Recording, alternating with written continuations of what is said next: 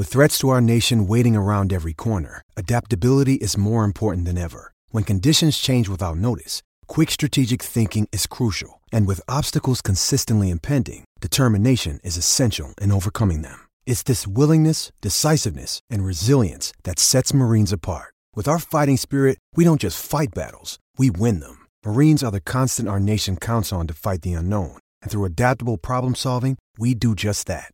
Learn more at marines.com. James. Then it's Carter for Dirk. 5 seconds. Dirk for three. Van a zaj, nincs egyszer a végén, ha battog a Spalding. Minden nap élmény, blokkok és zsákok. Na gyere, megmutatom, ez NBA szerelem, keleten, nyugaton. Robban a zaj, nincs egyszer a végén, ha battog a Spalding. Minden nap élmény, blokkok és zsákok. Na gyere, megmutatom, ez NBA szerelem, keleten, nyugaton.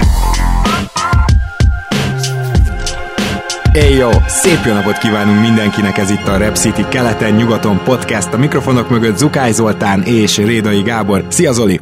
Szia Gábor, sziasztok! Örülök, hogy itt lehetek. Kedves hallgatók, mindenek előtt szóltak nekünk az előző adás alatt, és köszi, hogy így megpróbáltuk Oubrét elcserélni, ami nehéz, mert ugye ő lejáró, úgyhogy ezért elnézést, hát mi is belefutunk ilyenekbe.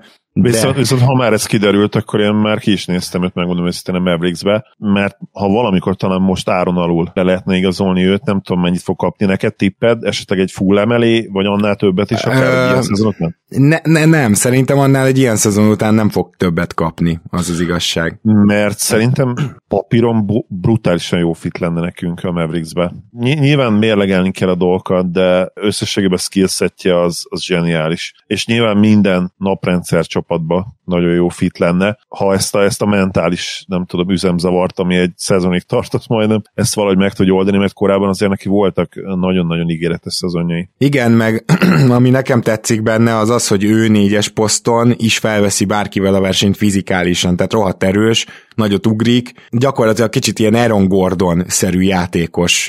Igen, tehát hozzá tudnám leginkább hasonlítani Oubrét. És valóban egy naprendszer kosárlabdában a katok miatt, amiből egyébként egész jól élt a Golden State-nél is, tehát az volt a legnagyobb erőssége, hogy a cutokat csinálgassa, főleg ugye a backdoort.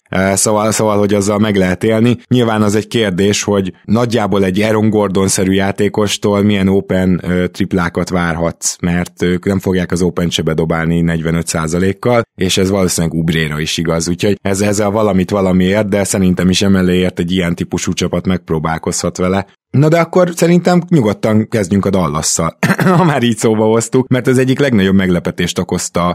A Dallas okozta ezt a hatalmas meglepetést, vagy a Clippers? Azért szerintem ez egy elég fogós kérdés, mert ugyan meg tudjuk dicsérni a Dallast, de azt gondolom, hogy bőven van kritikánk a Clippers felé is, nem Zoli? Én úgy válaszolom ezt meg, hogy ki fog derülni hamarosan. Aha. Nem lehet tudni. Nyilván, ha most okoskodnunk kell, mert pedig ugye kell mindenképpen, hiszen podcastet veszünk fel, akkor azt mondanám, hogy is. A Mavericks szemmel láthatóan készült arra, hogy mi lesz akkor, hogyha elkezdik duplázni Lukát, és nagyon jól játszottak belőle, de mondjuk talán erre külön nem is kellett készülni, hiszen ez egy elég gyakori fegyver a Mavericks ellen, és ellentétben például a Nuggets-szel, amely Jokić révén teljes mértékben általában kinyírja a duplázásokat. Nálunk, és főleg crunch time-ben azért voltak problémák abból, hogy a kiegészítő embereink közül, még azok is, akiknek ugye magas tripla százaléka van, semmelyik sem ilyen natural shooter, és előfordult náluk, hogy betégláznak 2-3 üres saroktriplát, és nyilván ezt kell majd figyelemmel kísérni és követni, mert a dobások, amiket a Mavs elvállalt, szinte kizárólag üres dobások voltak. Hát ha ebből indulunk ki, az fenntartható lenne, viszont mi az üres dobásokat sem szoktuk ennyire jól dobni, és a Clippers pedig, amely szintén sok üres dobást kiadott, ők viszont az emberről történő kísérletekben is ennél valószínűleg jobbak szoktak lenni. Tehát ha ezt a kis szeletét nézzük a játéknak, akkor nem biztos, hogy reprodukálható, minden más azért szerintem igen. Mértem azt, hogy miért próbálkoztak meg Dončić duplázásával, hát az egészen nevetséges volt, amikor a saját kosara, de saját gyűrűje alatt is beduplázták. Ilyen agresszív stratégiákat Nick Nurse-től láttam Hardenen, de még az sem ment át azért a félpályán, tehát egészen elképesztő volt nézni is. Alapvetően azt gondolom, hogy bár a kiegészítő személyzet inkonzisztens dobóformája miatt igen, igazad van, lehet gond a duplázásból, de összességében talán Jokić mögött Dončić az és James, akik a leginkább képesek ezekből a duplákból jól kipasszolni, mert egyszerűen rohadt magasak, tehát hogy nem gondolom, hogy ez a megfelelő stratégia volt az első pillanattól kezdve, de mondjuk úgy, hogy worth a try, vagyis hogy megérte megpróbálni, csak aztán nem értem, hogy egészen a negyedik miért csinálták. Mert szerintem látszott, hogy nem működik, látszott, hogy üreseket dob a Dallas folyamatosan, és azért itt nyilván be tudott küldeni a Dallas legalább 2-3 olyan embert, akinek nagyon forró lett a keze, Hardaway, Brunson, és hát ezek a játékosok elkezdtek jól dobni, onnantól egy playoff meccsen belül tessék változtatni Tyronn Lue, de Lue szerintem egy csomó dolgon nem változtatott, tehát megint olyan érzésem volt, mint a Duck Rivers Clippersnél, pedig nem volt ez az érzésed az alapszakasz alatt, hogy mentek azzal a stratégiával, amit kieszeltek az elején, és hát ebbe belehaltak. Gyakorlatilag nem tudtak változtatni a meccs alatt. Itt le lehet hülyézni Lue-t, hogy miért erőltette ezt a switchinget, és miért tartott ki, nem is tudom, talán 3.-4. emellett, és addigra már ugye, vagy 4 triplát bedobott Luka Zubacról, illetve meg is verte párszor. És ha gyűrűig nem is feltétlenül jutott el mindig róla, hogy ezeket a midrange-eket is nagyon jól dobta, de azt azért nem felejtsük el, hogy ami könnyűnek tűnik, és ami ezen a meccsen könnyűnek tűnt Lukánál, az, hogy bedobta ezeket a triplákat ugye Zubacról, az nem biztos, hogy minden meccsen ott lesz. És jogos, persze. Ma még ugye Luka reputációja még mindig inkább az, hogy próbáld meg dobatni ugye a tripla vonalon túlról, és azt akadályozd meg, hogy ő eljusson olyan tempóban és olyan ritmusban a festékbe, ahogy ő akar, és abból vagy befejezik, mert azt tudjuk, hogy az már adott, hogy elit. Tehát Luka ugye egy elit befejező, nem csak a gyűrűnél, de ugye a festéken belül is, ezekkel a floaterekkel, midrange jumperekkel, és akkor ha ott meg azt elveszed, még mindig ugye ki tudja passzolni olyan sebességgel, és ráadásul no-look passzokat is megcsinál, hogy megtalálja az üres embereket a triplánál sarokban. Tehát még mindig nem volt ez papíron olyan rossz taktika, hogy akkor dobjon step back triplát Zubacról, annyi, hogy egyszerűen most bementek, és utána felmerülhetett volna esetleg kritikaként, hogy akkor hamarabb vissza kellett volna állni és rárakni Kavályt. Megígérte Lue egyébként, így félig meddig, hogy a második meccsen bizony ezt is fogjuk látni, hogy többet lesz Kavály 1-1 Lukán, és meglátjuk azt, hogyha jön majd nyilvánvalóan a zárás, mint ahogy jönni fog, akkor mit csinál, és abból hogyan védekezik tovább a Clippers. Nagyon-nagyon érdekes része lesz a második mérkőzésnek ma éjjel. Igen, és én azt hiszem, hogy egy kicsit talán spórolni is akartak Kavályjal, nem? Mert Kavály igenis elfáradt a szezon második felére. Mind a statisztikai mutatói, mind egyáltalán játék képe alapján. Dončić egyébként is magasan a legjobb játékosnak tűnt, de tegyük hozzá, hogy ugye már a tavalyi szériában sem a legjobb játékos csapata nyert. Tehát én szerintem Dončić akkor is jobb játékosnak tűnt, mint George és mint Kavály. A 6 mérkőzés alapján igen, ezzel egyetértek, de úgy szezon alapján azért persze. Én még egyértelműen Kavályt mondtam volna. Idén azért ez már közelebb volt, még most is lehet Kavályt mondani, de most már azért igen, nem őrültség azt állítani, hogy lehetséges, hogy Luka a legjobb játékosa a szériának. Csak ez nem jelent azért olyat, hogy az automatikus továbbjutás a Mavsnek, mert a Clippers a sztár, tehát az elején is mély, a hátul is mély, mindenhol mély. Abszolút, nyilvánvalóan mélyebb és tehetségesebb csapat a Clippers. Ezt úgy lehet áthidalni, ha át lehet hidalni ennek. Nyilván tavaly a Nuggets megmutatta, hogy hogyan lehet áthidalni, mert szerintem a Nuggetsnél is tehetségesebb csapat volt, de ott azért közelebb volt. Itt egyértelmű dolog, tehát itt ezt úgy lehet áthidalni, hogy Luka tökéletesen játsza a játékát, és a kiegészítő emberek tökéletesen hozzák az ő szerepüket, és kiegyensúlyozottan fog dobni például egy Tim Hardaway Jr. vagy egy Dodo az egész párharc alatt, és Maxi is csatlakozik hozzájuk, és Brunson is nagyon jól száll be a padról, és folytatja az egyébként remek támadó játéket az alapszakaszból, de mégis ahol el fog dőlni minden, és ami kulcs lesz, az, hogy a Mavericks védekezésben tudja-e valamennyire limitálni a Clippers-t, mert ha nem, akkor én továbbra is tartom azt, hogy a Clippers 6 mérkőzésen tovább megy, viszont ha igen, akkor ez egy akár Mavericks győzelemmel végződő párharc is lehet. Az első mérkőzésen nagyon jó dolgokat mutatott védekezésben a Dallas, ezt kellene folytatniuk, hogyha ők komolyan gondolják azt, hogy itt lehet esélyük, és a mai mérkőzésen nem elkövetni azt a hibát, mert később beszélünk, amit a Portland talán elkövetett, hogy picit ilyen nyugodtan mentek ki, úgy voltak vele, hogy hát az első meccset elloptuk, nem biztos, hogy ez megfelelő taktika, hanem igenis most rá kellene rakni a kést a Clippers torkára így kollektíve, és megpróbálni ellopni ezt a meccset, mert ha mind a kettő idegenbeli meccset meg tudnám valahogy nyerni a Mavericks, onnantól kezdve azt hiszem, hogy ilyen 65% esélyük lenne a továbbításra. Igen, statisztikailag talán itt nem a taktika volt a legjobb szó, hanem mentális hozzáállás. Ugye ez a lötyögünkben már megvan az első meccsen. Igen. Annyira örülök, hogy erre terelted a szót, és akkor tényleg csak utolsó gondolatként azt szeretném elmondani az első mérkőzésükről a két csapatnak, hogy a Clippersnél egyszerűen szánalmas volt az, hogy mennyire nem voltak hajlandóak a mismatcheket megtámadni. Tehát, hogyha Jalen Brunson, mert ugye 1-4-ig, ahogy ezt megjósoltuk, mindent próbált switchelni a Dallas is, és most komolyan, tehát ha Brunson van előtted, és te vagy Paul George, akkor indulj el, bazd meg! Hát mi történhet? Hát mégis mi történhet? Még egy Pat Beverlynek is el kell indulnia, hogyha egy Porzingis kerül elé. Tehát ezeket meg kell támadni, ezeket a mismatcheket, és nem csinálta meg a Clippers, és kicsit olyan érzésem volt, mint tudod, amit a Hornetsnél mondtam, hogy még ha el is indulnak a gyűrű felé, akkor is csak és kizárólag triplát akarnak dobni. Tehát azt is arra használják, hogy utána kipasszolják, körbe menjen a labda, és igen, most nem dobott jól a Clippers, az NBA történelmének egyik legjobb tripla dobó csapata idén, és nem dobtak jól. Ha jobban dobtak volna, akkor szorosabb lett volna a meccs, oké. Vagy lehet, hogy megnyerik, nem tudom, de ne hagyj egy playoffban egy ilyen erős ellenféllel szemben, pláne, hogy csak a dobóformád döntse el a meccset. Ezt pedig úgy tudod elérni, és ezzel át is kapcsolnék a Denver Portland párharcra, hogy ha kell, ha nem, igenis támadni kell a gyűrűt minden adandó alkalomnál. Ez az, amit a Denver meg tudott csinálni a második meccsen. Akár Campazzo, akár Morris. Mentek szépen be, mert nincsenek előttük jó védők, és ez valamennyire egy mismatch még akkor is, hogyha ők nem túl jó ballhandlerök NBA szinten, vagy talán nem a ballhandlinget kéne kiemelnem Campazzo esetében azt, hogy kicsi, tehát valószínűleg nem annyira jó befejező a palánk környékén, de be kell menni, mert az nyitja ki ezt a dimenziót, amit Murrayvel elvesztettek. És ugye az első meccsen, nem tudom, egyetértesz-e velem, Zoli, ennek a dimenziónak a hiányára teljesen rá tudott játszani a Portland, és igazából tudom, ezt rengetegen leírták, megénekelték, de azért mondjuk itt is el, hogy adta magát az a taktika, hogy akkor Jokić ne passzoljon, hogy akkor Jokićot megpróbáljuk egy az egybe fogni, fogunk belőle kosarakat kapni,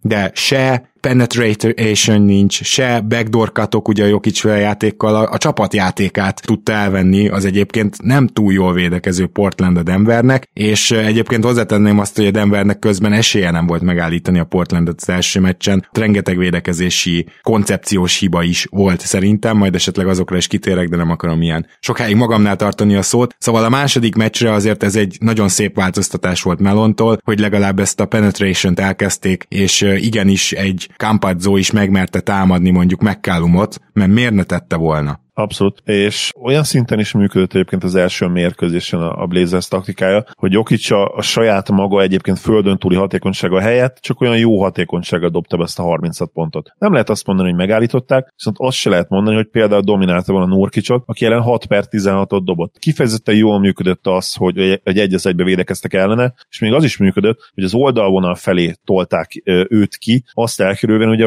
hogy a festék közepéből tudjon mindenfele nézelődni. Hiszen, hogyha az egyik oldalra limitálod, akkor azért sokkal nehezebb dolga van. Onnan is meg tudja oldani, és hogyha vannak befutók és aktív egyébként a Denver kiegészítő állomány, akkor onnan is tud asszisztokat hozni, de ezt egész jól lezárt az első mérkőzésen egyébként a Blazers, amiben még jól védekeztek, az az, hogy lezárták ezeket a backdoor cutokat. És az a taktika valószínűleg azért is működhetett, mert a Nuggets, nem tudom, erőltette tovább, tehát igen. Kellettek ez ők is, és nem azt akarom mondani, hogy Jokić például túl agresszív volt, de egyszerűen teljesen kilettek zárva többiek, és a második mérkőzésen ez egyébként támadásban is megfordult, de nyilván a védekezés volt főleg az, ahol a legnagyobb kontrasztot láttuk a Blazers teljesítményei között az első és a második meccsen, és nyilván a Nuggets akaratán múlott ez, vagy inkább a kivitelezésen, amit ők csináltak, hiszen míg az első meccsen a kiegészítő emberek rommá dobták ugye a Nuggetset, és gyakorlatilag ezzel nyerte meg azt a mérkőzést nagyon simán a Blazers, hogy tényleg olyan dobóhelyzeteik voltak a kiegészítőknek triplából, hogy hihetetlen. A második meccsen ezek eléggé hiányoztak, és gyakorlatilag Lillard abszolút superstar monster első fél ideje kellett ahhoz is, hogy ez még valamennyire relatíve szoros legyen a második fél időben, yep. És még ő is jobb védekezést kapott sokkal, mint az első mérkőzésen. Erről megengedsz egy két szót a Lillard elleni persze. Védekezésről, mert nagyon érdekes volt szerintem, hogy ugye, ahogy mondtad az első meccsen, gyakorlatilag Lillard 13 gólpasszt osztott ki talán, tehát hogy ott láttuk azt, hogy a lehető legrosszabb koncepció ment végbe, nem biztos, hogy ez volt az akarat is, de hogy Lillard gyakorlatilag el tudott indulni a gyűrű felé, támadni tudta a gyűrűt, abból ő tudott passzolni, és kosarat is szerezni. Na most ugye nagyon érdekes volt az első félidős megoldás Lillarddal kapcsolatban, hogy ugye egy passzról behúzódott egy másik védő is Lillardra, és ez rohadt jól működik, ez ugye a falvédekezésnek az ilyen előszele, mondjuk így, tehát amikor ezt sokkal agresszívabban csinálod, az az, amit Antetokounmpo ellen csinálnak. És azt próbálta megakadályozni a Denver érthető módon, hogy ne menjen befele Lillard, ne tudjon elindulni. És ez tökre rendben van, hogyha nem Lillard az ellenfél, mert ő viszont tud visszalépős triplát dobni, és egy egészen szupersztár negyedet láttunk, amikor tényleg szétdobta őket, és hogy még ezen is tudott egyet húzni a Nuggets a második félidőre, Aaron Gordont rárakta Lillardra, és itt nem arról van szó, hogy Gordon egy az egyben meg tudja fogni Lillardot, de le tudja kergetni a magasságával, a hosszúságával, a tripla vonalról, viszont... Vagy nagyon fontos, amikor megveri Lillard, és egy kis előnyt szerez ellene, pont az atletikusság és a hossza miatt, abból valamennyit vissza tud nyerni Gordon is, és még esetleg oda tud érni, hogy ne teljesen üresen dobhasson Lillard, ami ugye nagyon-nagyon kulcs nála, bár időnként tényleg az az érzés az emberek Damian Lillarddal kapcsolatban, hogy hát tök mindegy, hogy mit csinálnak a védők, rajta múlik igazából, hogy elmondja, vagy nem. Igen, van néha ilyen Curry módja. Csak azt akartam mondani, hogy ezzel, hogy Gordon azt mondta, hogy oké, akkor inkább verj meg befele minket, de aztán azt is megcsinálta mellé, és ez már egy elmúlt 4-5 évbe bejött védekezési koncepció, amit szerintem az egyik legjobb a playoffban. Azt is megcsinálta mellé a Nuggets, hogy Lillardot viszont nem várták meg, még bemegy a gyűrűig, hanem előbb fogadták, tehát nem az volt mondjuk egy Jokić pick and rollnál, hogy Jokić dropbacket védekezett, mert tudjuk, hogy az, az milyen hatékony, hanem Jokić ugyanúgy fent maradt, és ezzel gyakorlatilag Lillard, ha már megverte az egyébként rohadt atletikus Gordont, már is egy magas embert is ki kellett, hogy kerüljön. Én azt gondolom, hogy ez lesz az a védekezés végül, ezt Gordonnal lehet leginkább megcsinálni, ami jó lehet, és ez még nem von el olyan erőket, hogy Lillard 13 gólpasszt osszon ki. Szóval ez nagyon tetszett nálam, vagy nekem is a Denvernél, és most igazából a Portlanden a sor, és Terry Stotson, hogy válaszoljon egy kicsit stratégiailag erre az egész történetre, mert most támadás meg védekezésbe is meg tudta fordítani a párharcot egy meccs alatt, vagy nem a párharcot, de csak az előnybe, igen, a narratívát, tehát előnybe tudott kerülni a Nuggets. És ez könnyen hangozhat, hogy akkor csinálja ezt a Nuggets még 3-szor, ja. De ez ugye azt is igényli, hogy valami elképesztő mennyiségű munkát végezzenek. A Jokić, és hogyha mondjuk ugye ebben a szituációban feljön Jokić a pick and rollra, ugye nem hedge-eli, és ott van ugye Gordon. Ők gyakorlatilag valamilyen szinten ki vannak már véve a játékból. A maradék 3 játékosnak rommá kell futnia magát, és tapadni kell végig mindenki, hiszen ott várnak ugye a spot-up shooterek, akik brutálisan jók. Ugye Covington spot-upból zseniális, Carmelo Anthony nagyon jó spot-upból. Tehát őket üldözni kell, és ez hatalmas energiát is kivesz azért a csapatból. Tehát amit Rivers összemelózott, amit még láttam olyan visszazárásokat Howardtól is, ami hát hihetetlen tényleg. Nagyon sokat futott ő is az alatt, nem tudom, nem sok perc alatt, amit pályán töltött. Sek is, amikor beszállt, ment, mint a gép. Campazzo hihetetlen volt védekezésben. Bocsi, Shaquille Harrison a nem annyira rutinos nézők, igen, vagy hallgatóknak. Campazzo szerintem élet egyik legjobb védekező meccset játszotta, átdobták párszor persze, de hát Lillard ugye az a második negyedben, ominózus második negyedben olyan triplát is elvállalt, és csón nélkül bedobott, amikor állt konkrétan a félpályán, majdnem a félpályán, tehát a körívnek a logón gyakorlatilag így van. És az a hihetetlen, hogy milyen erő van ebben a csávóba. Úgy nézett ki, mintha nem is tudom, tényleg egy középtávoliba állt volna bele. Tehát semmi ez a lökés, tudod, amikor rá kell rakni extra energiát, hogy el tud pedig dobni a gyűrűig. Az már Currynél is van, ezt tegyük hozzá, hogy picit azért máshogy néz ki Curry a logótól eleresztett triplája, mert ott már kell egy beleugrás, egy lökés azért. Gondoljatok bele, hogy milyen hihetetlen törzs és lábizomzat kell ehhez, hogy így rá tud dobni a labdát, onnan egészen elképesztő. Kanyarodjunk keletre, ahol Szóval van két párharc, az egyikben már két meccs lement, ahol az első meccsnek volt egy ilyen közös narratívája, a Philly Washington és a Milwaukee Miami meccsről beszélek, hogy a két vesztes csapatnak mind a kettőnél úgy éreztem, hogy ez volt az a meccs, amit meg kellett volna nyerni. Sőt, talán kevesebbet fogunk róla beszélni, úgyhogy kezdjünk a Philly és a Washington párharcával. Ezen az első mérkőzésen a tempó sokkal nagyobb volt, mint amit a Philly szeretett volna, és látszott, hogy a Washington ebben tud egy kicsit lubickolni,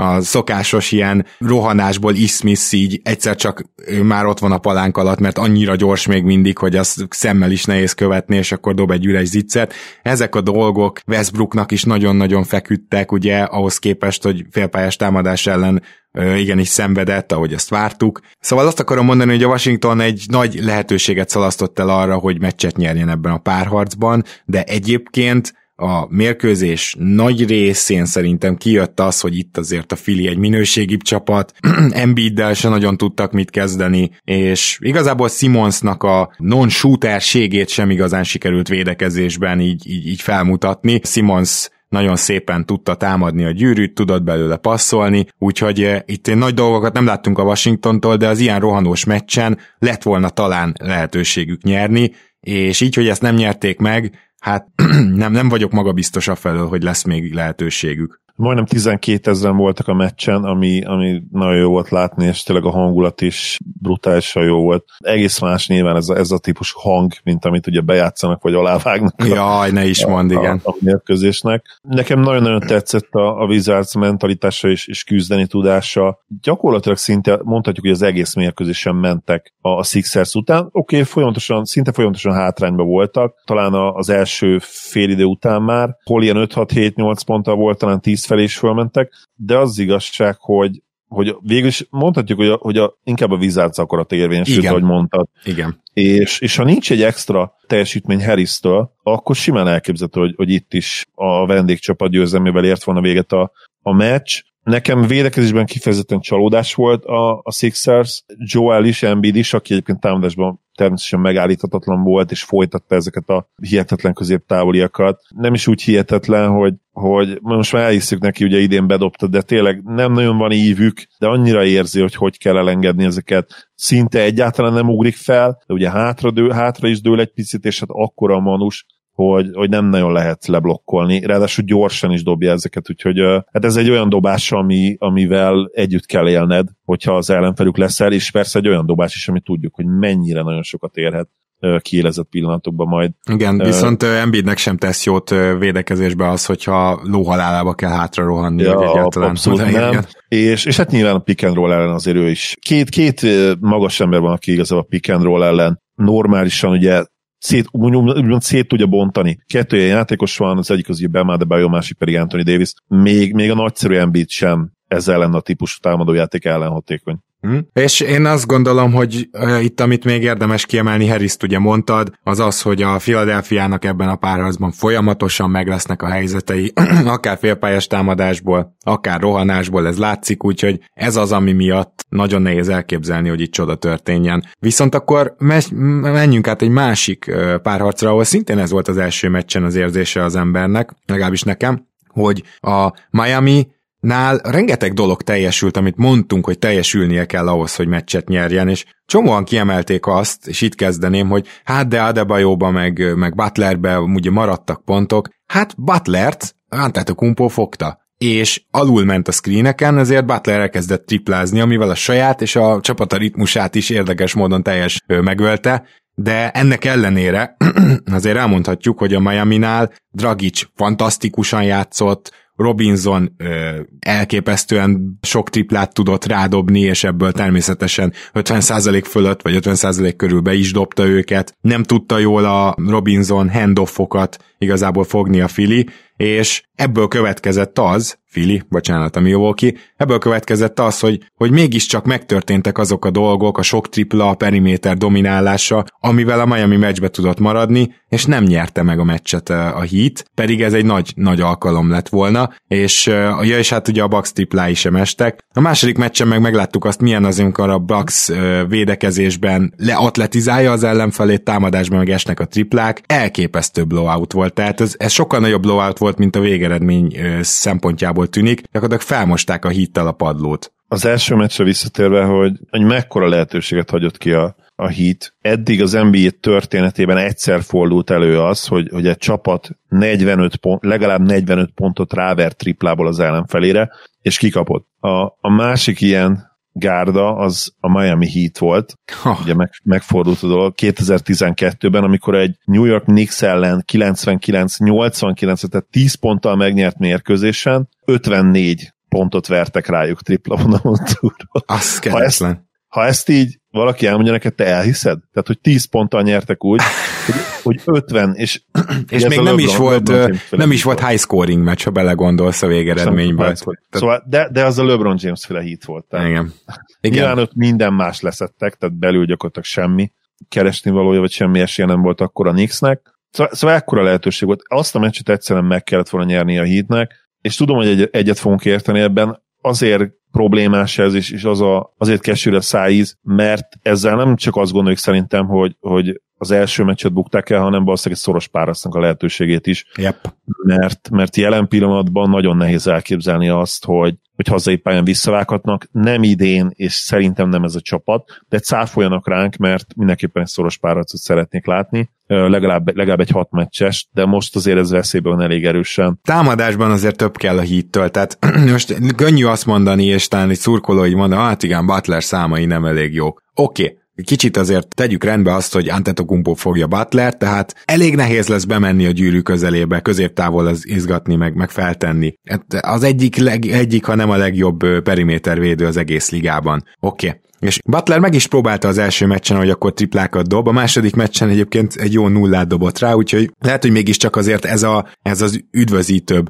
De az, hogy igazából Dragić és Robinson az a két ember, aki ezt hozzá tud rakni érdemben, és Bam Adebayo szenved, még Brook Lopezzel is, mert még pár védővel, meg egy Tuckerrel megérteném a szenvedni, Brook Lopezzel is szenved, nem próbálja meg egyébként lábon megverni, amit nem is értek. Az, hogy Tyler Hero gyakorlatilag pályán tarthatatlan, és valljuk be az is, hogy Robinsonnal is lesz probléma ebben a párharcban, mert most jelen pillanatban elég sok egyegyezni képes játékosa van a Bucksnak, és azt láttuk, hogy Robinson gyakorlatilag vadásszák mármint védekezésben. Tehát ha Robinson védekezett Middletonon, akkor Middleton már fordult is, és ott volt az üres középtávoli, üres zicser. Szóval, hogy nagyon, nagyon nehéz így fenntartani a lépést egy ilyen formában és ilyen támadásra képes Milwaukee Bucks-szal, és én nem látom Tyler Herón, hogy most hirtelen megtáltasodik, kicsit olyan ez az első két meccse eddig csalódás, mint az egész éve. Igen, és érdekes narratíve ugye, hogy tavaly az egyik leginkább kritizált döntése Budnak az volt, hogy nem eresztette rá Giannis Jimmy Butlerre. Most azért ebből is látunk valamit így retrospektíve, hogy igen, hogy hát mekkora marha volt már tavaly is. Yep. Jó, akkor viszont menjünk most nyugatra. Erről a párharcról is érdemes beszélni, ugye, a Suns és a Lakers. Még csak egy meccset láthattunk, de úgy gondolom, hogy nagyon várjuk a másodikat, hogy mik lesznek a reakciók. A Suns végig kontrollálta ezt a mérkőzést. Én ezt szeretném legjobban kiemelni, függetlenül attól, hogy a Lakers sem dobott jól, egyébként a Suns se dobta le a csillagokat az égről, függetlenül tudta kontrollálni a meccset attól is, hogy éppen mikor állt szorosan, mikor nem. Az történt majdnem végig a pályán, amit a Suns akart, és ez még egy olyan meccsen is biztató lett volna, hogyha valami csoda folytán, mit tudom én, Lakers kiegészítők annyi triplát bedobnak, hogy nyer a Lakers. Még akkor is most azt mondanám, ez tök biztató meccs volt a Suns részéről. Így meg pláne, és a Chris Paul elég látványos vállsérülés, ami egyébként reméljük, hogy nem fogja befolyásolni további meccseket, ellenére is tudtak dominálni, mert a Lakers sok hülye döntése közül az egyik az volt, hogy amikor látták, hogy Chris Paul labdát se tud vezetni, akkor is szorosan fogták. Most mi történt volna, lehúzódsz a második fél időben Chris Paulról? Rádobja a triplát? Szóval a Lakers házatáján is érdemes az első meccs után körülnézni, szerintem nagyon sok hülye döntést hoztak, viszont a Suns pedig megkockáztatom, hogy az egyik legjobb csapatnak tűnt eddig a playoffban. Nagyon-nagyon jól nézett ki a Suns, a Lakers pedig kifejezetten rosszul, saját kvalitásaik és a saját normál védekezésükhöz képest. Hát én azt mondom, még védekezésben jobban játszottak, mint támadásban. Ezért csak 99 ponton tartották a Suns-t, úgyhogy... Igen, de ott sem néztek ki jól egyébként. Tehát a Suns kifejezetten sok üres triplát kihagyott, és elég idegesen játszottak, ami értető. Ugye, nem tudom, 8 év után jutottak újra be a play-offba. Yep. Még akkor is, hogyha nyilván ebben nem volt érintett gyakorlatilag egyik, talán Bookeren kívül egyik játékos sem. De hát ugye Booker sem minden 8 évben, mert azt hiszem 5.-6. szezonja. Ja, tehát igazából már csak az emléke van meg annak a Nash-féle utolsó csapatnak. Ugye Ayton ragyogó volt, domináns volt, azt a teljesítmény nyújtotta, ami miatt ledraftolták őt ugye 1/1-esként. A pick and roll ellen a Lakers borzasztóan védekezett, és ugye Ayton is volt ennek a nagy nyertese. Igen. A 10 értékesítő dobás kísérletek közül elég sok volt ugye pick and roll, amit vagy ugye Devin Bookerrel vagy Chris Paul-al játszottak, és emellett viszont amikor nem jött össze valamire befejezés, akkor még nagyon sokszor le tudta szedni a támadó pattanót, és ebben viszont kifejezetten gyenge volt ugye most Drummond, amiben ő egyébként jó szokott lenni, hogy leszedi valami nagyon nagy százalékba védő pattanókat, amikor épp úgy jött össze a meccsap, akkor sem volt ebben túl jó, és Davis sem volt benne túl jó. Tehát itt felmerülhet az is, hogy azért picit túl dolgozták, ugye lefordítottam tükörfordítás az outwork-öt, szóval fizikailag is fölé tudott nőni a Lakersnek a Suns, amit nem biztos, hogy gondoltunk volna. Viszont a legfontosabb tékövé, a legfontosabb dolog, amit én észrevettem, az, hogy LeBron James nem egészséges. Ez teljesen egyértelmű. Alig támadta a gyűrűt, hezitált,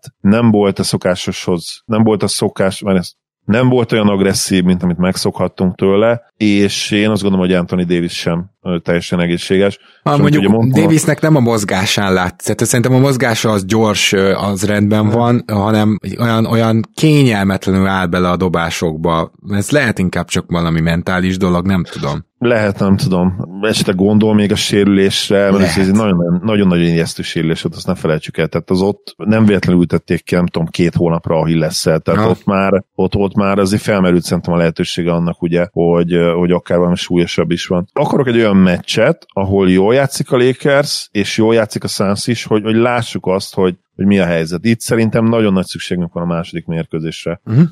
Még komolyabb következtetéseket levonjunk. Az biztos, hogy a Suns tud ennél jobban játszani, a Lakers meg nyilván sokkal-sokkal jobban tud játszani. Igen, és nyilván fontos lesz az, hogy Chris Paul, most olyan hírek vannak, hogy azért ez nem ilyen playoffig tartó sérülés, pedig válnál ugye felmerült ez a lehetőség, hát erről majd többet tudunk meg. Én még annyit szeretnék kiemelni, hogy teljesen egyetértek veled abban, hogy az agresszió nem volt meg James betöréseiben. Ettől függetlenül szerintem Bridges és az egész Suns is baromi jól védekezett James-en. Bridges tényleg tudja terelgetni, és abban a pillanatban, hogy LeBron kétszer próbálta meg beseggelni Bridges, mind a kétszer sikerült, de abban a pillanatban, hogy egy bizonyos távolságon belül ér, már Ayton, vagy az éppen ott lévő magas rávált és dupláz, és ezt nagyon kultúráltan, nagyon szépen csinálta a Suns, ebben az egyben óriási dicséret jár nekik, és nyilván a Lakersnek meg az lenne az érdeke, hogyha James képes amúgy lendületesebb betörésekre, mint ahogy megszokhattuk tőle, akkor azt ne csak félpályás támadással csinálják, hanem egy kicsit rendezetlen védelem ellen is. Itt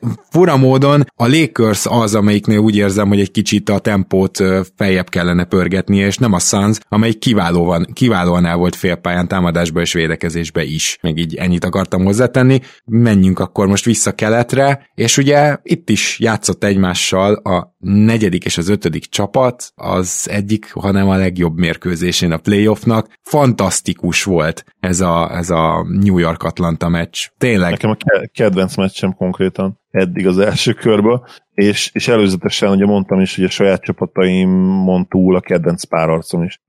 Pontosan azt kaptam, amit vártam, egy végtelenül kiélezett mérkőzést, és hát nem csak ugye azonos mérleggel végzett ez a két csapat, de a pontkülönbség ugye, amit elértek az összes mérkőzésen, az plusz 168 volt az egyiknek, és plusz 167 a másiknak, ha jól emlékszem, és nem emlékszem, hogy melyik volt a jobb, nagyon picivel, de tényleg gyakorlatilag két egál csapat az idei szezon alapján. Ami nekem rögtön a mérkőzés után eszembe jutott az, hogy szerintem a Knicksben maradt benne több, és elsősorban támadásba értem. Én úgy gondolom, hogy a Hawks járt közelebb most a maximumához egy picit. És nyilván ez egy két ponttal nyertek, tehát nem a győzelem tényére gondolok, nyerhetett volna a Knicks is, ez egy utolsó pillanatos, kicsit a szerencsén is múló történet volt, hanem egyszerűen csak az, hogy tudom, hogy a Knicks nem olyan jó támadó csapat, de ennél szerintem jobb támadó támadó csapat, mint amit most egyéni teljesítményekben tudtak hozni, ha bár tegyük hozzá egy Quickly, nagyon tökösen állt oda az első playoff párharcához, az például egy masszívan pozitív meglepetés volt, és Rose is tök jól hozta magát. Randle viszont nem annyira, pedig egyáltalán nem voltam elájulva a Randle-ön mutatott védekezéstől,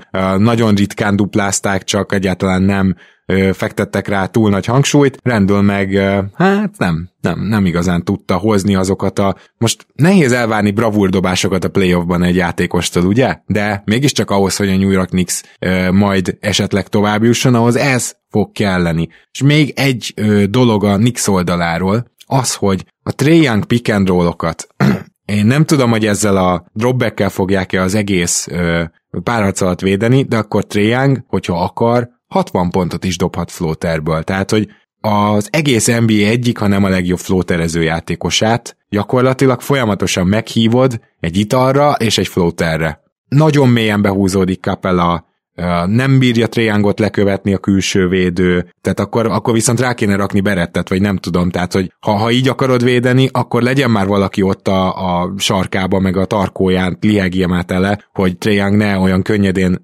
rakhassa fel ezeket a flótereket, mert mindig ehhez tudott nyúlni a Hawks, és ez mindig működött is, és Trae Young meg mindig be is fogja dobni az üres flótert, szóval mondjuk ezt nem igazán értettem, és lehet, hogy itt jön majd Thibodeaunak az úgymond fafejűsége, hogy hát ő nem az a edző, aki szeret az ilyen koncepcióin változtatni, de ezt a két dolgot mindenképpen meg akartam említeni, és ezért gondolom azt, hogy a New Yorkban marad benne több ezen a meccsen, és nem a Hawksban.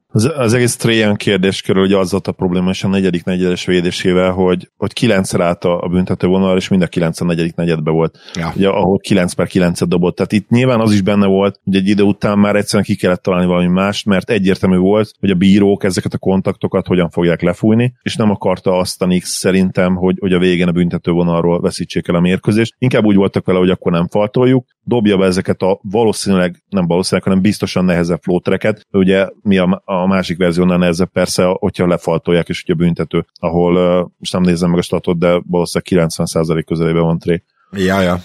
Úgyhogy ez kicsit ilyen szükség is volt náluk, én úgy érzem. Normál esetben maradtak volna az agresszív védekezésnél, de tök egyértelmű volt akkor már, hogy hogyan fújják ezeket a bírók. És hogyha a szerencséről is beszélünk, az a kulcs jelenet ugye 100-300-nál, ahol Randlenek volt egy nagyon-nagyon jó, nem is Randlenek, Barrettnek volt egy nagyon-nagyon jó readje, és gyakorlatilag ott termett egy pillanat alatt a nagyon jó atletikusságával a passában Bogi előtt, és valahogy átpattant a kezéről, de átpörgött a kezéről a labda saját maga mögé, ahol Bogi ritmusban tudta basszus elkapni azt, és visszalépett a step back triplára. Emlékszel arra jelenetre? Igen. Na, tehát azért az borzasztó szerencsés volt. Igen. A dobás nyilván zseniális volt, és ugye Bogitól ezt vártuk, hogy rohadt clutch lesz, hiszen nagyon komoly big game experience van mögötte, de ahhoz, ahogy eljutott a labda hozzá, azért nagyon nagy szerencsére volt szükség. Összességben nem tudom, hogy a Knicks volt-e messzebb a saját maximumától. Egyetértek azzal, hogy ők talán picivel messzebb voltak, de az tök egyértelmű, hogy a Hawks is tud ennél jobban játszani, és főleg támadni. Elég sok üres triplát kihagytak, nekem az volt az érzésem, tehát valahol folytatódott az a trend, ugye, hogy a Knicks ellen nem tudják bedobni az ellenfelek az üres triplákat. Én mást azért nagyon nem tudnék felhozni, vagy nem tudom, hogy neked itt egy vessző volt-e, csak hogy igen, üres triplákba tud jobban teljesíteni. Nem nagyon, igen. Tehát nyilván a festéket, ugye tudjuk, Thibodeau csapat, nagyon jól levédték a festéket, ez tény és való, és ez reprodukálható, amit a Knicks csinált, ez a védekezés, de a végén azért megint a legalapvetőbb probléma az volt, hogy tehetségesebb a Hawks roster, és két olyan closer volt, aki ugye Young és Bogi személyében, akik hát tulajdonképpen eldöntötték a végén a találkozót. Abszolút úgymond tét nélküli meccsre mehet ki a Hawks a másodikra, és én kicsit féltem a Knickset, megmondom őszintén, hogy nem-e, mentálisan nem roppannak picit össze. Aha. És Randle-on fogom rajta tartani a szememet, mert igenis vannak papírkutyák, akik nagyon jók az alapszakaszba, és gyengék a play-offba. Még az abszolút szupersztárok közül is tudunk olyan játékosokat mondani, Karl Malone, vagy David Robinson, akik zseniálisak voltak, és nyilván ők annyira jók voltak, hogy nem akarom összehasonlítani ugye Julius Randle-el őket, tehát ők annyira jók voltak, hogy nyilván még a rosszabb verziójuk is egy rohadt jó játékos volt a play-offban. Viszont van egy ilyen jelenség, aki egyszerűen valami nem tud játszani a play-offban, nem tud úgy játszani a play-offban, és Randle-nél ez elég kicsi minta még, de nagyon kíváncsi leszek, hogy így, hogy hatalmas nyomás van rajta, és tudja, hogy borzasztó teljesítmény nyújtott az elsőn, mivel tud előrukkolni a másodikban. Én drukkolok neki egyébként, hogy nyomjon egy 30+12 pattanós és 6-7-8 asszisztos meccset, mert az jó eséllyel azt jelenteni, hogy azért közelednénk, vagy egy lépést megtennénk itt a 7 meccs felé, amiben én azért titkon reménykedem. Igen, ennél a párharcnál mindenképpen. A nyugatról nem beszéltünk még, a Utah Jazz és a Memphis Grizzlies párharcáról, pedig ott is történt egy meglepetés. Grizzlies elvitte az első meccset. Hadd kezdjem azzal, hogy mi mindennek kellett megtörténni ahhoz, hogy a Grizzlies meccset nyerhessen. És ez tényleg nem Grizzlies hate, tudjátok, hogy a második kedvenc csapatom deklaráltan, de gyakorlatilag Gobert falt probléma, Jazz gyengén dobja a tripláit, és Donovan Mitchell nem játszik, úgyhogy igazából az egyetlen olyan játékos, aki érdemben is tudja támadni a gyűrűt, bár Conley nem végzett rossz munkát ilyen szempontból, és elég nagy meccse volt, az is kiesett, és itt gyakorlatilag, ha mindezt meghallom, akkor azt mondom, hogy na jó, igen, elég szar meccsap a Grizzliesnek a Jazz, de azért egy ilyen meccset meg kell nyerni, hát egy ilyen meccset sikerült éppen, hogy megnyerni, szóval biztató, nagyon örültem, mint szurkoló, de ha most tippelnem kéne, akkor ez 4-1 lesz az a párharc. Remélem, hogy elő tudnak állni valamivel a Memphisnél, mert stratégiailag ezt a meccset nem a Memphis nyerte, abban teljesen biztos vagyok. Igen, egyébként egyetértünk, ha közbevághatok, abban a szempontból azért meg nem értek egyet, hogy mivel nyerték meg ezt a meccset azzal, amiben egyébként is a legjobbak, ugye, hogy nagyon sok labdaladást harcolnak, és nagyon jó transition csapat. Meg a festékben ugye tudtak dominálni Gobert hiányában. Gyakorlatilag ez a három fő erősségük így van. Ugye a festékben szerzett pontok, a stílek kiharcolása, tehát labda eladások kiharcolása és a fast break, és ebben azért nagyon jók voltak, tehát 12 fast break point, 12 fast break pont azért nagyon jó, és ugye 15 pontot dobtak a Jazz labda eladásaiból is, úgyhogy ebből a szempontból azért oda tették magukat, de tény is való, hogy itt azért a mérkőzés, és ezt beszéltük külön a chatten, vagy talán telefonon, hogy az, hogy 25 percet játszott Gobert, és ugye kipontozta saját magát, mert szerintem azért a faltok nagy része jogos volt, az kulcs volt, és persze, tehát vele azért +9 volt abban az alatt a 20 perc alatt. Ez a durva. Még egy ilyen gyenge dobó estén is. És amivel kapcsolatban meg, ugye Donovan Mitchell itt érdekes kérdés, tehát rohadtul akart játszani, és lehetőleg össze is veszett a vezetőséggel, amiért nem engedték, és az is felmerül az a kérdés, hogyha nem engedte a vezetőség játszani, akkor az csak azért lehet, mert féltek egy esetleges súlyosabb sérüléstől, nem? Tehát van 200+ millió dollár beleinvestálva a csávóba, miért ne, ez az egyetlen dolog van, amit el tudok képzelni, hogy egy playoff meccsen miért nem engedett pályára lépni, félsz attól, hogy még nem egészséges, és rásérülhet. Akkor viszont felmerül a kérdés, hogy ha nem engedték az első mérkőzésre játszani, mitől fogják engedni a másodikon? Aha. Most hirtelen össze kellett számolnom, hogy te a ruki szerződését és a hosszabbítását is beleszámoltad, mert azért még nem 200 milliós a ruki hosszabbítás, de igen, valóban, összességében tényleg ez a helyzet, és egyet is értek, sőt, szerintem úgy is gondolták, hogy a Memphis-t meg tudják akár egy Donovan Mitchell nélküli szériában is verni. Én határozottan ezt gondolom, örülök neki, hogy a lendületben lévő Memphis azt mondta, hogy a nagy szart, és egyébként meg Brooks és Morant is nagyon odarakta magát támadásban, tehát Brooksból a jó Brooksot láttuk, jó dobás kiválasztással, Morant pedig egyelőre a playoffban abszolút hozza magát, és ezt a Morantet szeretné látni szerintem minden Memphis drukker. Szeretném még kiemelni azt, hogy Jonas Valanciunas, amikor Goberrel van szemben, akkor hirtelen teljesen esélytelennek tűnik. Ez annyira rossz ez a matchup neki. Egyszerűen, és ehhez képest is harcol, néhány pattanót, főleg védőpattanót azért így is tud szedni, de ez a nagyon érdekes, az egész párharcban ezt fogom figyelni, hogy Valanciunast lehet-e úgy fenntartani, hogy minél kevesebbet kerüljön szembe Goberrel? Lehet-e olyan játékokat hívni, ahol Gobertnek elvonod a figyelmét? Ha ezt meg tudja csinálni a Memphis, és valahogy Valanciunas legalább közepesen tud érvényesülni, mert most így, hogy Gobert fal problémákkal küzdött, így legalább, hát nem csak közepesen tudott érvényesülni, hanem teljesen rendben volt ez a mai meccs tőle, de hogyha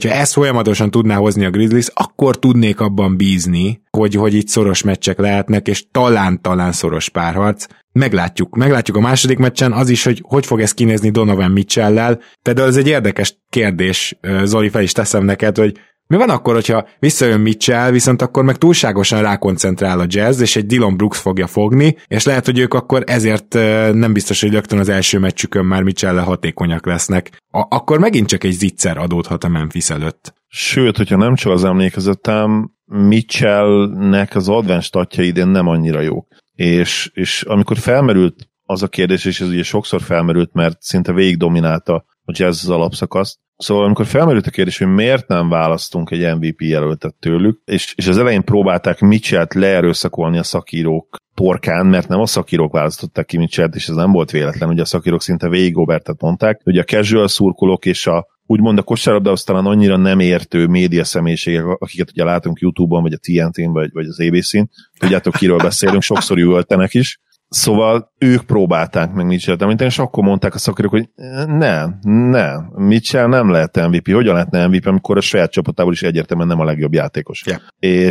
És ezt azzal támasztottak alá, hogy bizony vagy az advanced statoknak nagy része, vagy talán szinte az összes, nem szerette idén Donovan Mitchell-t, azt hiszem a plusz-minusz sem. Hát főleg a plusz-minusz, tehát ugye itt az, hogy Goberrel valami nem tudom 10 ponttal volt jobb a Jazz a pályán, miközben Mitchell-lel meg talán +2, tehát hogy igen. Azért ez egy...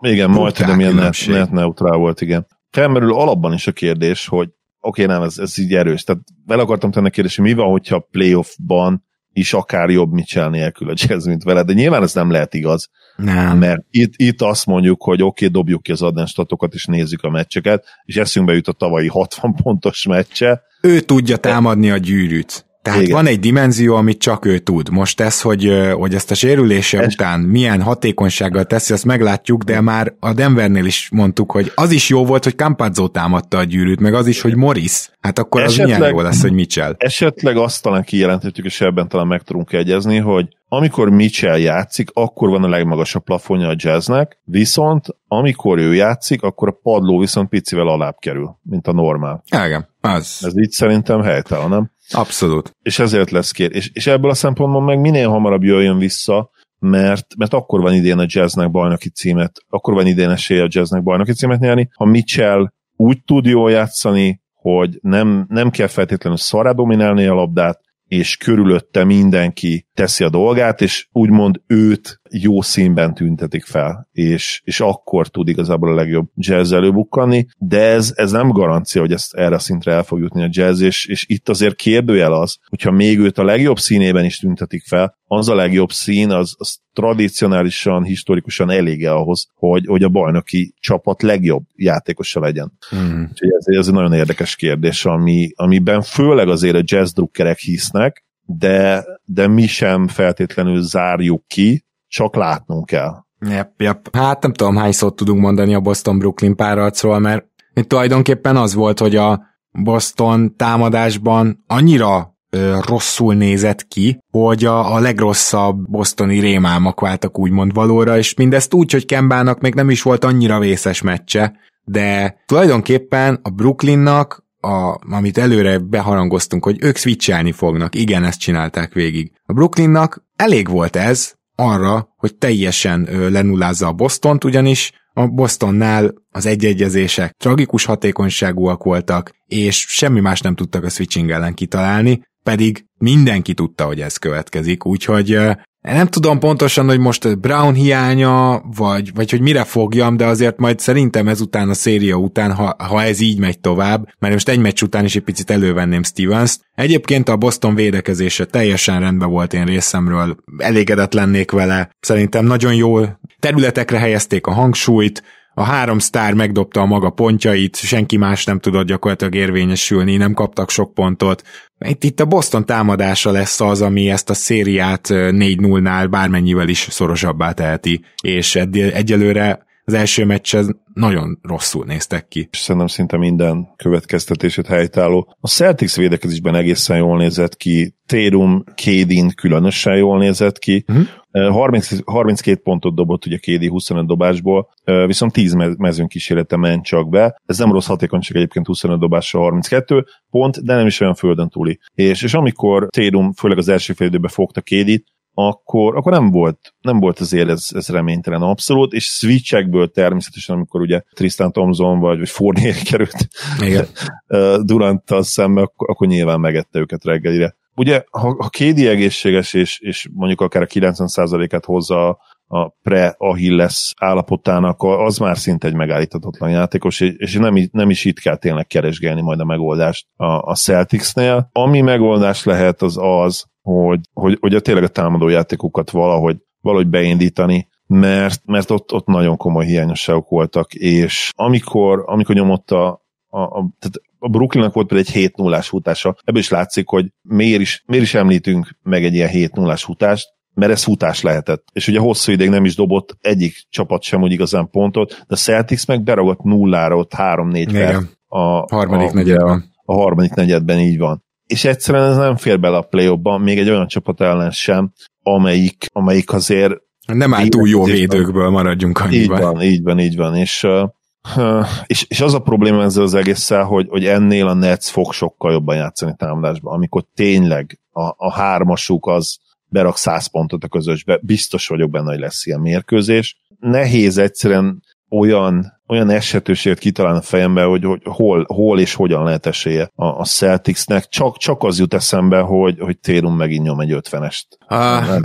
Nem is tudom, de nem kötném emberhez, hanem egy ilyen nagyon fura ötletem van, hogyha már minden switch-el ugye a Brooklyn, akkor miért nem próbálkoznak például azzal, hogy gyűrűhöz közel kapják a labdát mezőnyemberek. Tehát mind Fournier, mind Tatum, de megkockáztatom, hogyha kisember van rajta, még Kemba is, szerintem egy posztap pozícióból full eredményes lehetne. És nyilván nem lehet posztappal megnyerni egy meccset a Brooklyn ellen, hát ezt mindenki érti, de hogy aztán utána abból ki tudsz-e passzolni, rákényszeríted-e a végig switchelő, ezzel rákényszeríted a végig switchelő Netszet arra, hogy esetleg beduplázzon, és végre legyenek üres tripláid, hát ezt érdemes lenne megpróbálni példának okáért. A másik pedig, hogy egyszerűen tudatosabban kell a switching defense-t kihasználni abból a szempontból, hogy a legrosszabb védő, aki a pályán van, az kerüljön rád, és utána indulj el Kemba Walker. Utána akár Fournier is induljon el, Smart is induljon el, és nyilván Tatum is,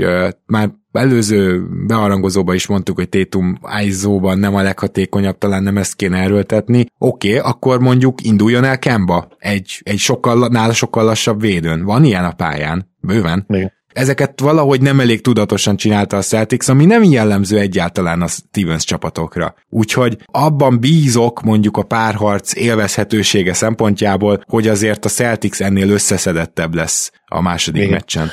Igen, hát ugye Tatum és Walker ketten együtt 11/36-ot dobtak, és az Celtics összességében mint csapat 36,9%-kal, tehát ennél nem sokkal jobban, mint ahogy külön Tatum és Walker, akik ugye még rosszabbul dobtak együtt, mint a csapat. Ez már nyilván azért sok mindent elmond, és meg lehet azért abszolút találni ebben a pozitívumot, hiszen gyakorlatilag szinte végig meccsbe voltak, sőt mondhatjuk, hogy a teljes 48 percben meccsbe voltak, úgyhogy támadásban ennél ez sokkal-sokkal többre képes még ez a Brown nélküli csapat is. Úgyhogy én megvárnám a második mérkőzést, mielőtt úgy igazán pánikolni kezdek. Nyilván a Netszet mondtuk a párharc előtt is, mint majdani győztes, de az első meccsen kifejezetten jól védekezett a Celtics, és sok olyan dobást kihagytak, amit szerintem már a második mérkőzésen értékesíteni fognak. De probléma ugye az, hogy egy olyan offenzív juggernautban a túloldalon, hogy még ha sokkal jobban is támadnak, még akkor is benne van a pakliba, hogy kapnak egy 130-at, mert egyszerűen megállíthatatlan lesz a Netsz, úgyhogy meglátjuk, hogy mit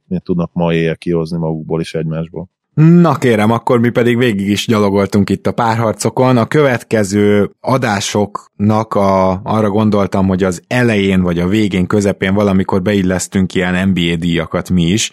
Mi nem egy külön adást csinálunk róla, mert mindig lesz miről beszélgetni itt az első kör alatt, hanem akkor majd szépen sorra vesszük mi is ezeket a díjakat, és Zoli, nagyon szépen köszönöm, hogy itt voltál ma is, hát nyilván jó párszor jelentkezünk a következő 2-3 hét folyamán. Örülök, hogy itt lehettem, a héten végre megkapom én is az oltásomat. Szia Gábor, sziasztok! Kedves hallgatók, hamarosan jelentkezünk, köszi szépen, hogy hallgattok, hogy velünk vagytok, hogy támogattok, minden jót, sziasztok!